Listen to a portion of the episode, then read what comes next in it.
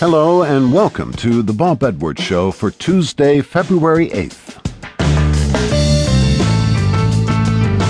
Being the world's big military superpower has spawned a much too influential defense contracting industry that President Eisenhower warned us about. Today I'm talking with William Hartung, director of the Arms and Security Initiative at the New America Foundation and author of Prophets of War Lockheed Martin and the Making of the Military Industrial Complex.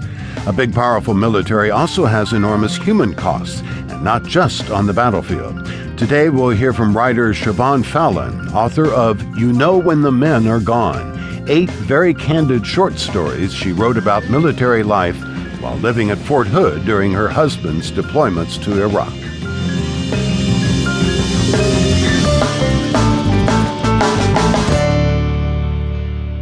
My first guest is the director of the Arms and Security Initiative at the New America Foundation and has written for the New York Times, the Washington Post, and other papers. Now he's released a book that chronicles one of the most profitable contractors in the country. William Hartung's book is called Prophets of War, spelled P R O P H E T S, and the subtitle is Lockheed Martin and the Making of the Military Industrial Complex. We'll be discussing the origins of the company, its very own government bailout, and how it's become too big to fail. But first, a snapshot of who it is today. Hartung points out that in 2008, Lockheed Martin received $36 billion in government contracts. That's more than any other company in history, and it receives one out of every $14 spent by the Pentagon. And that's $260 to me. Well, yeah, if you're paying your taxes, that'd be $260 a year.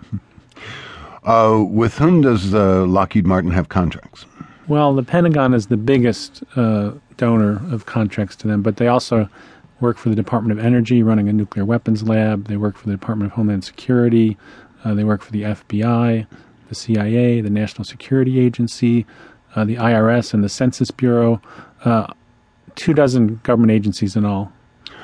I associate them with um, airplanes and weapons. Uh, what else do they do? Well, they make biometric identification devices for the FBI. Uh, they in, are involved in spy satellites for the National Security Agency. Um, they help process uh, taxes for the IRS. They've helped design and count the recent census. Um, they, for a while, were hiring interrogators for Guantanamo and for Abu Ghraib. Uh, they've since gotten out of that business. Um, they actually helped to um, uh, recast the justice system in Liberia after the civil war there. So they have sort of a whole range of domestic